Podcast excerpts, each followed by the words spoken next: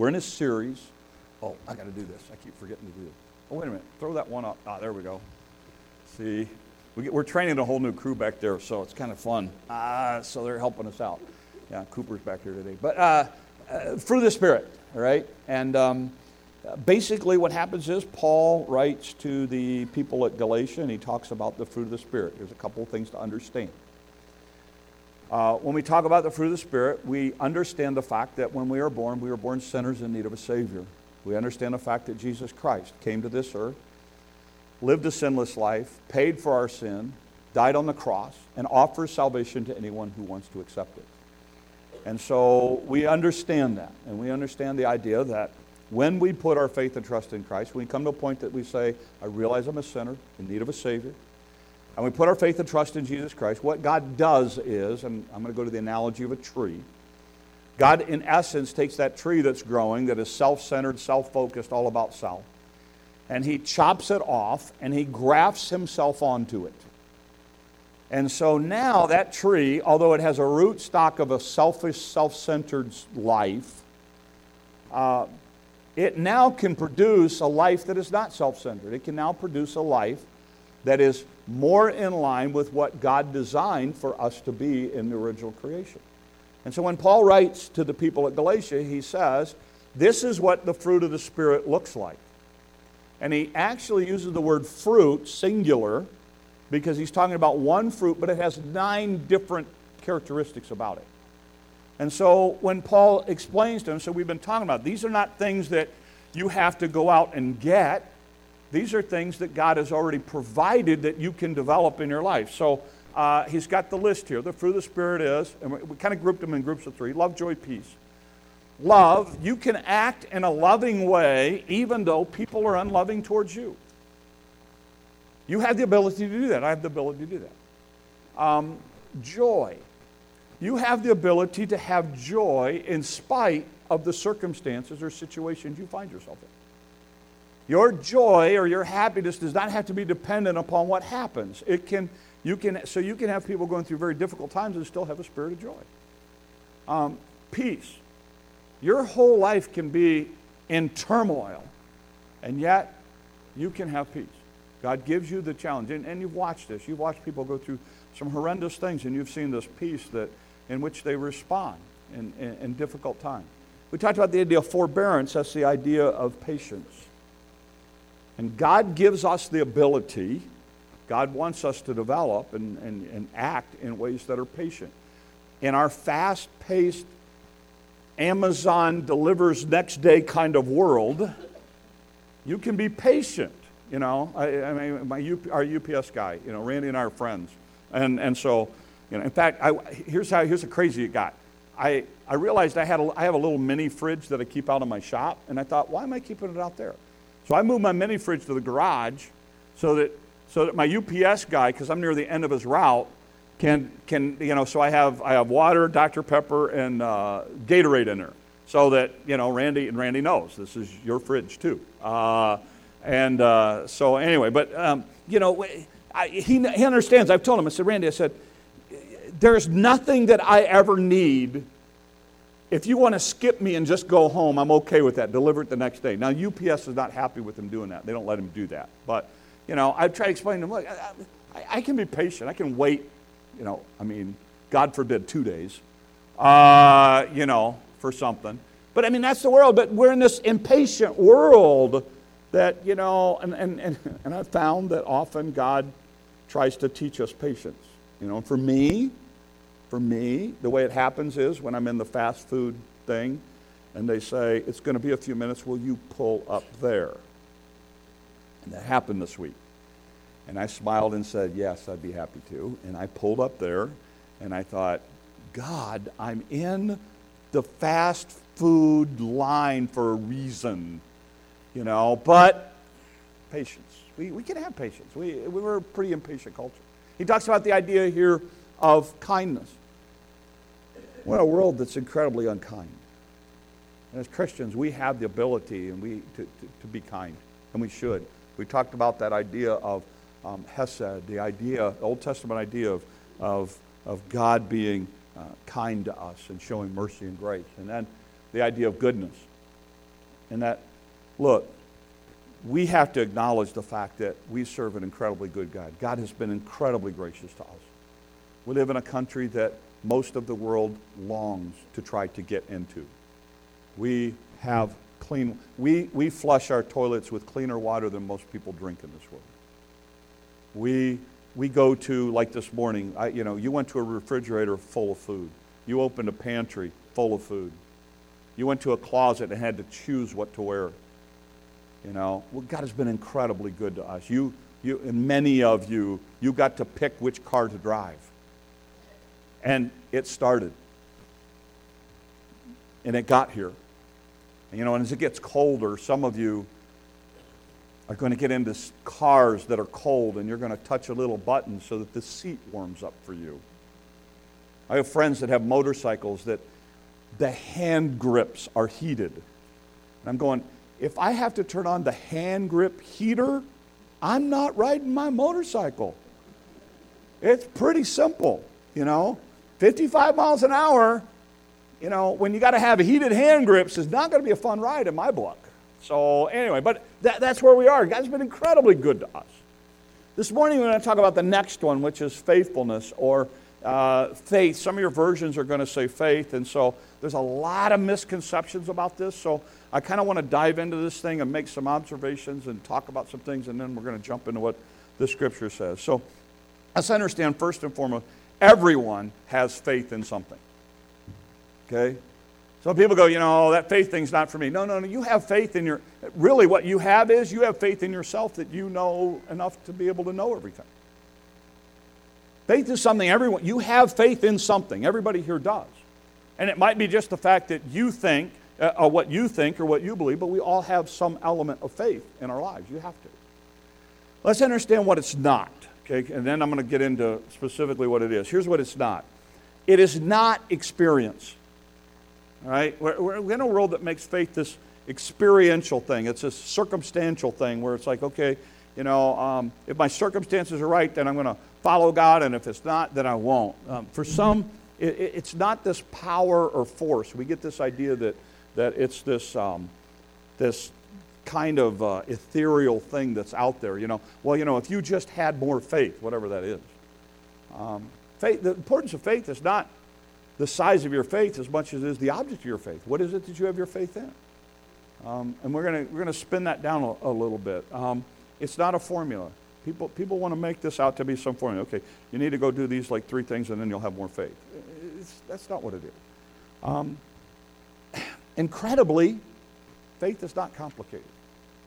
We have made it incredibly complicated in our society. We're going to try to spin it down and boil it all down today. Here's, here it's used, the idea of faith and faithfulness is used about 336 times in your Bible.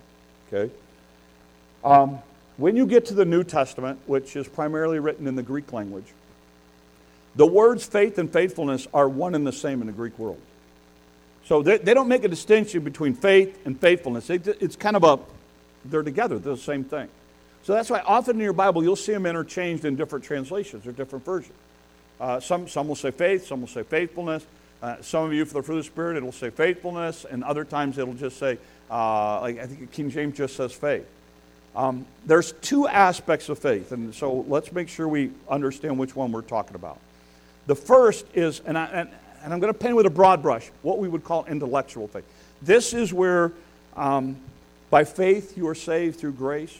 Okay, this what we're talking about here is the decision to put your faith and trust in Christ. In fact, we used I just used the word faith you make an intellectual decision to trust Jesus Christ. So we would look at that and we would say, You have your faith in Christ. We call that salvation. Okay? You'll hear terms like born again, saved, those kinds of things. So that's faith in and of itself. I have faith that involves my salvation, my faith and trust in Christ. Okay? Then you have this idea of that you see a lot in Scripture of faithfulness. This idea is more Christian growth. This is more in, in theology world, we call that salvation, we call this sanctification. In the practical world, we call that being saved, and we call this living out the Christian life. So the idea here is in Galatians, this is what we're talking about. We're talking about this idea of the ability to be faithful. The ability to keep practicing our faith, to not give up, to keep plugging away at it. That's kind of the idea that, that we talk about. So let's understand we've got two aspects. We've got the aspect of putting my faith and trust in Christ, and then we have the aspect of living out my faith and trust in Jesus Christ. So let me give you a definition so that we know exactly what we're talking about. Here it is faith is confident that God is who He says He is, that He will do everything that He has said that He promised to do. That's faith. Faith is the confidence that God is who He says He is, and that He will do everything that He has said He has promised to do. Now, here's the key, and, and that is important. So, in other words, let's talk about it from this aspect. So, I believe that I'm going to heaven. Why? Because I have faith and confidence that God said, If thou shalt call upon the name of the Lord, thou shalt be saved. That He will do everything that He has promised to do. He's promised to do it. That's my faith. That's the action part. That's what we're talking about. Now, here's the question this is where people get messed up. What does God promise to do? Because you see, when you start saying, God promised me this, and God didn't promise you that, and you go down that road, you're going to get hurt. And there are people who are out there teaching that God has promised that if you do this, He will bless you materially. He will give you wealth. So, if you do this, God has promised, and so you have to have faith that God will do that. Here's the problem I, I don't see God promising that. Now, they'll take a whole bunch of verses and turn them out of context. But I have to look at the life of Christ and I go, okay, so Christ, I mean, you know, who's more Christ like than Christ? How much wealth did he have? The scripture says he didn't even have a pillow nor a house. So I have a problem with that. Maybe God didn't promise me wealth and stuff like that. And then I start looking at all of the Bible characters listed in the book of Hebrews, chapter 11. And I go, how wealthy were they? Nope, nope, no, no. Oh, there's one. No, no.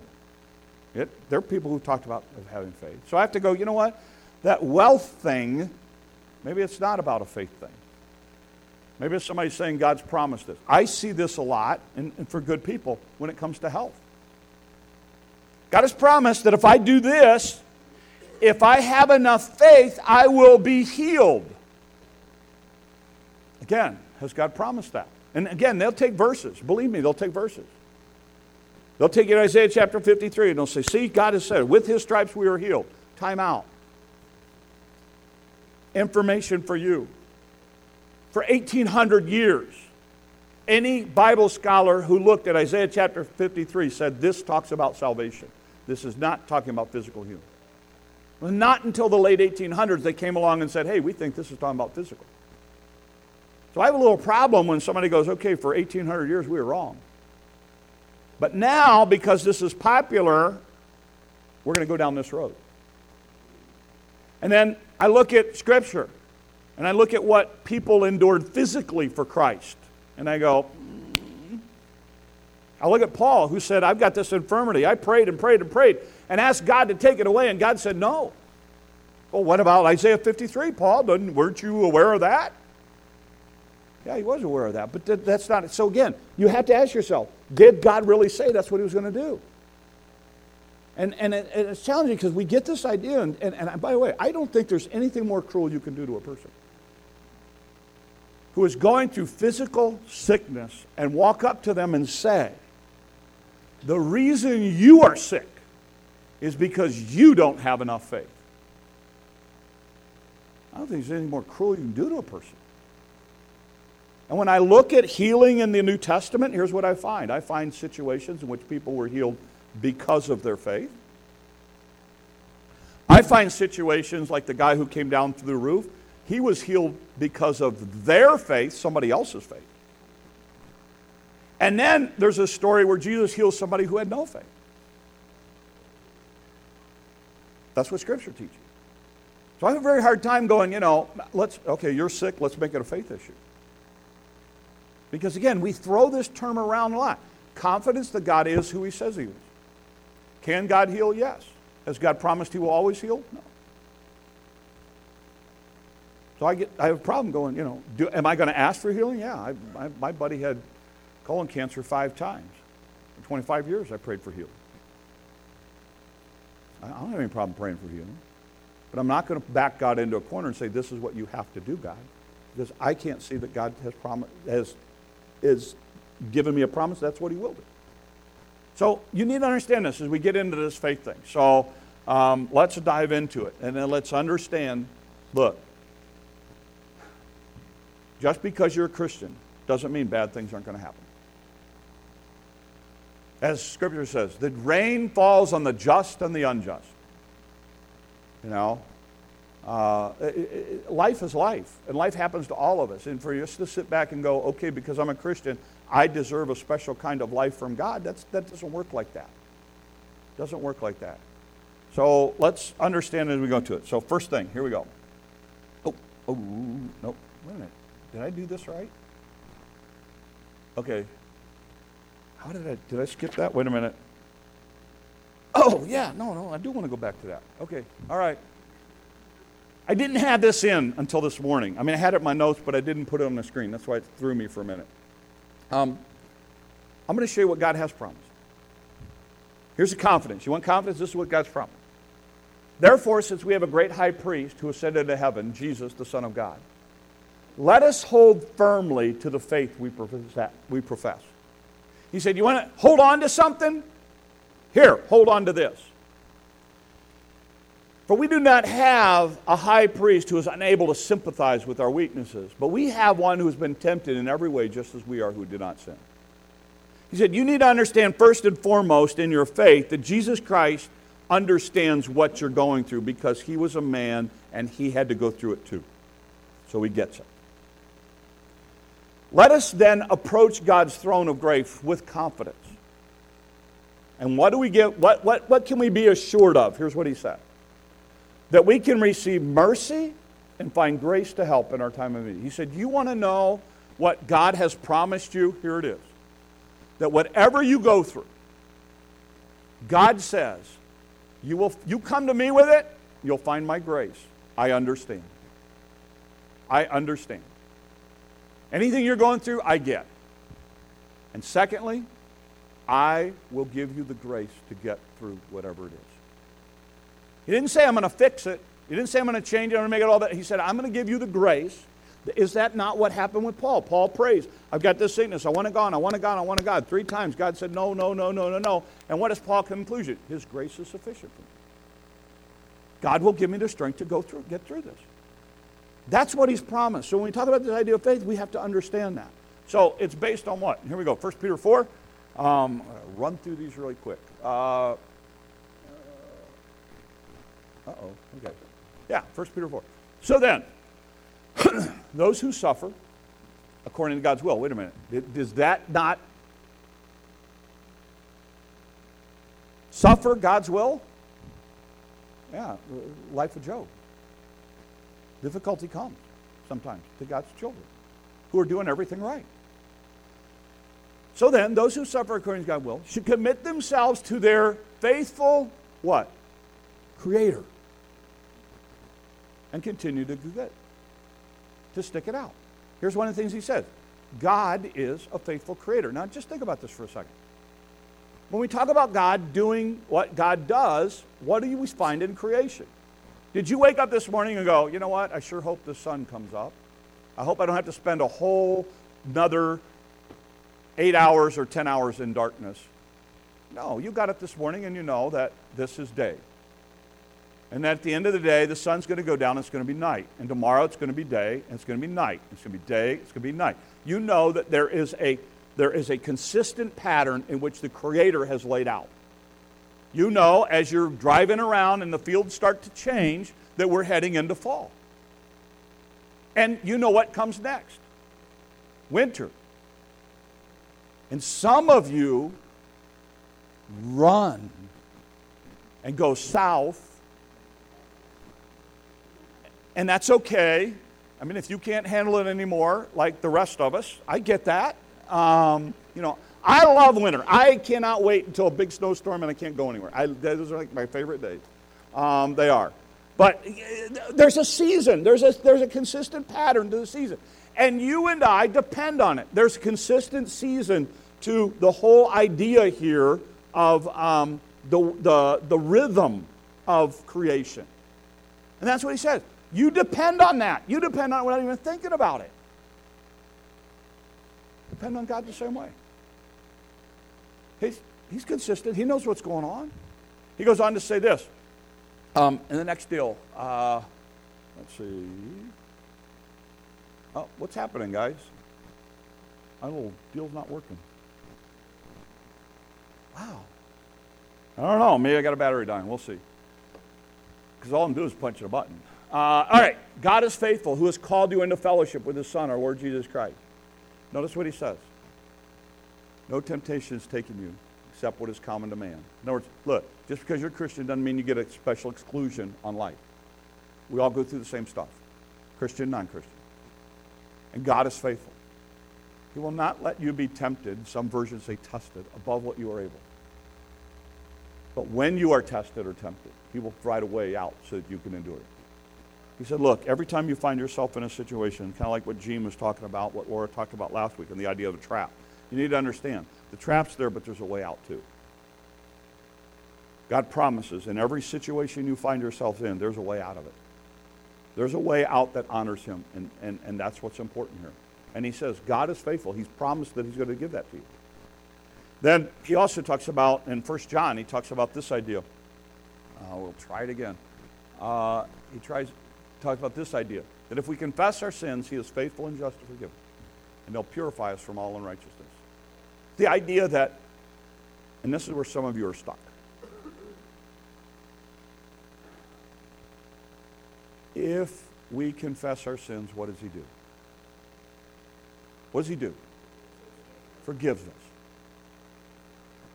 Then why do you why do you not let it go yourself? Why do you keep hanging on to it? This is, by the way, you. Um, I hate to go down this rabbit trail, but I'm going to go down the rabbit trail. Uh, if we confess our sins, what does He do? He forgives us. Okay. Now, let me quick, tr- quick little lesson. Okay. Forgiveness is not forgetting. Those are two different things. Forgiveness means I won't hold it to your account anymore. I'm not going to hold it against you. In the Old Testament, the Bible says God removes your sin as far as the east is from the west. So you tell me where the east begins and where the west begins, and I'll tell you how far apart your sin is. He tells us that God is buried in the depths of the deepest sea. That's what God does. He lets it go. He doesn't hold it to your account anymore. Now, what's Satan's job? Accuser of the brethren. So, you know what Satan's going to do every single day in your life? He is going to bring up your past. He's going to swim down to the bottom of the deepest ocean, bring it up, go, hey, you can't serve God. See this? He's going to run as far as the east is from the west, grab it, and say, hey, you can't do anything for God. But notice what the passage says. If you confess your sins, he's faithful and just to forgive us our sin and to cleanse us from all unrighteousness. I this is we're not talking about salvation now. We're talking about the Christian growth part of it. And what I would say is confessing our sins, talking to God about where we have failed and what we have done wrong, that aspect of it is kind of like doing your laundry. You know? You do laundry, don't you? I mean, somebody in your house does. But, you know, I mean, you do laundry. What do you do? You throw it in there. You throw, now you throw, uh, we, we throw one of those little Tide Pod things in there, uh, which is really convenient. Uh, you throw that thing in there and you decide what cycle I want to put it on. In ours, I do everything with a quick deal and go, Poof. and some of you sort colors. God bless you. Um, not me. All goes in together. Um, it all comes, it all goes in together. So then it all then it goes into the dryer and it comes out and it gets folded. And in our house, the mice eat it. And then, um, but I mean, you know, I mean, we get it's all folded and then put away, and then I wear it, and then it gets bad again, and I throw it back in. That's what we're talking about. We deal with that. I don't, I don't throw something in the washer and then it come out, and then I go, I can't wear that anymore because it's dirty. What kind of sense does that make? And yet I watch Christians go, Well, I've dealt with this with God, and God's forgiven me for it, but you know what? I just can't serve God because I've got this. Did He forgive you or not? He's faithful. He will do what He has promised. And faith is confidence that He is going to do exactly what He promised He would do. That's why John said, God is faithful and just to forgive us our sin. It's not a maybe, it's a done deal. So, you know, I want to challenge that. So, let me give you a Bible illustration of a faithful servant and an unfaithful servant, and hopefully it will spin it for you to help you this week. So, here it is. It's in Matthew 24. Jesus is telling this story. A whole bunch of stuff in this story. Go back and read it sometime, but here's what he says Who then is a faithful and wise servant? He said, You want to know what a faithful servant looks like? Here's what a faithful servant looks like. Whom the master has put in charge of his servants in his household to give them their food at the proper time. He said, Basically, it's like a guy said, You're in charge of feeding everybody here. Said, That's what it is. You're the cook. I want you to make sure everybody's fed at 6 o'clock every night. That's your job. It'll be good for that servant when the master finds him doing so when he returns. So the master pops in one day. He's not expecting him, and the master comes in, and guess what? Everybody's fed. Everybody's been taken care of. He's serving food at 6 o'clock. Truly, I tell you, he'll put him in charge of all his possessions. He's a guy you can trust. He's faithful. He's doing what he has been asked to do. He said, Jesus said, You want to know what a faithful servant is? That's what a faithful servant is. He's doing, he's, he's doing what he's been asked to do. That's a faithful servant. He goes on in the story. And then he talks about the unfaithful servant. He said, But suppose that servant is wicked or unfaithful. And he says to himself, My master's staying away a long time. And he begins to beat his fellow servants and to eat and drink with drunkards. He looks at it and goes, You know what? It's all about me. It's not about them. Yeah, I know that I'm supposed to be taking care of them, but you know what? The master's not around. And so I'm going to take advantage of them. I'm going to take this food. I'm going to eat and drink with my buddies. And we're just going to have a good time because it's about me. Read this passage, and he talks about what happens later to that servant. And it's not pretty. Because why? Jesus is teaching this thing of God wants us to do what God asks us to do. And if we're faithful, we do what God asks us to do. And if we're unfaithful, we become selfish and self centered, and our life becomes about us. So, let's spin it back and apply it to your life today and tomorrow. So, here's the idea faith is a confidence that God is who He says He is. He'll do everything that He says He uh, that He has said and they promise to do. I want to talk to two groups. First group, let's talk about the salvation part of it. We each have to come to a point where we ask ourselves, what is our faith and confidence and trust in? It's in something.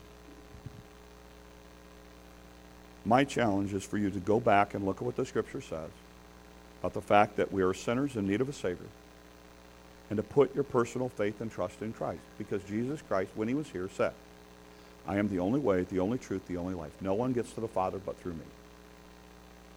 Jesus said, You try to get to heaven any other way, but by putting your faith and trust in me, you're not going to make it. It's pretty clear. Now, you can either believe that, faith and confidence that God is who He says He is, that He'll do everything that He said He'd do, He's promised to do, or you cannot believe it. But my challenge for you is to wrestle with that. Okay? The second group of people are the people who have put their faith and trust in Christ, and you're standing over here wrestling with this issue of faith and faithfulness. So here's my question to you Do you have confidence that God is who He says He is? And that He's going to do everything that He has said that He's promised to do? Is your life this week about you, unfaithful servant? Or about God? Doing what God has asked you to do. What has God asked you to do? We've been walking through it. He's asked you to be loving when people are unloving to you. He's asked you to have peace in spite of your circumstances. He's asked you to have joy when things aren't so happy. He's asked you to be, to be patient. He's asked you to be kind. He's asked you to focus on His goodness. Is that what, is that what your life is about? Or is your life about you? And my challenge to you is this idea of if we're going to be faithful, then we do what God has asked us to do. What has God asked you to do? If we're going to be unfaithful, then you know what we do? We make it about us. We make our whole. So here's the question you can ask yourself and decide how you're going to live this week, this coming week. Look back on the last seven days. Ask yourself this simple question How much of this last seven days was about you? How much of it was about something you did for other people? That, that, that's a really good test of faithfulness or unfaithfulness. Doing what God has asked you to do, did not, has not God asked us to give our lives for others? Has God not asked us to serve others? Has God not asked us to put other people in front of ourselves? So let's get really, really, really picky, those of you who are married. You put your spouse before you this week? Or was your week about you? Was it? You know? I mean, see, I get advantage. I know what I'm going to preach. So I got to jump on this yesterday. You know? So that way I can go and eat lunch without conviction. Um, you know? I mean, I, but really, I mean, honestly, because what happens in a marriage, I, tell, I always tell couples when we're dealing with, with marriage counselors the idea of look, a great marriage is two people trying to outlove and outserve each other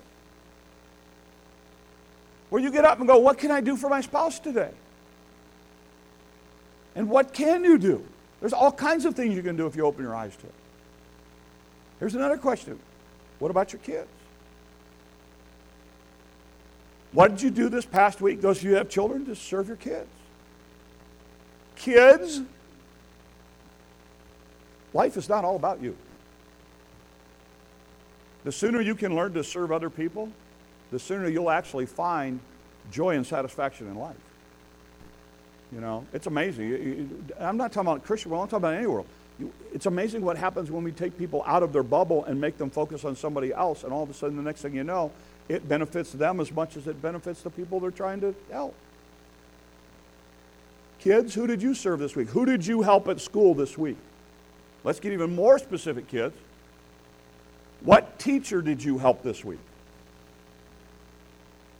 Oh, teachers aren't people. Y- yes, they are. What interaction did you have in the community this week where you actually tried to minister or encourage or help somebody else? You went out to eat this week and had somebody wait on you. Waitress or waiter? Did you serve them as they served you? that cashier at the checkout, you know, I mean, I, I tell you what, you know, I, I do self checkout at Sam's, but, um, you know, if I've got a lot of stuff at Walmart or Target or wherever else, you know, you go through the regular checkout thing. But um, my heart goes out to those people. Have to deal with the public all day long like that?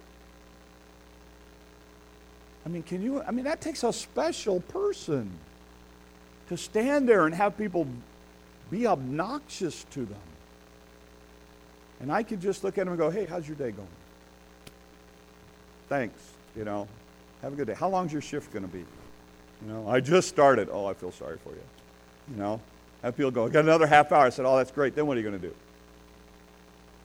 Like, you like talk to these people? Yes, they're human beings that we can talk to, that we can encourage, that, that we can serve, even though they're serving and taking care of us. That's what we're talking about. That is what we're talking about. Faithfulness is doing what God has asked us to do and doing it and keeping plugging away at it. And that's what we want, that's what He wants from us. So, my challenge to you this week is to really step back and say, okay, how much of this week is going to be about you?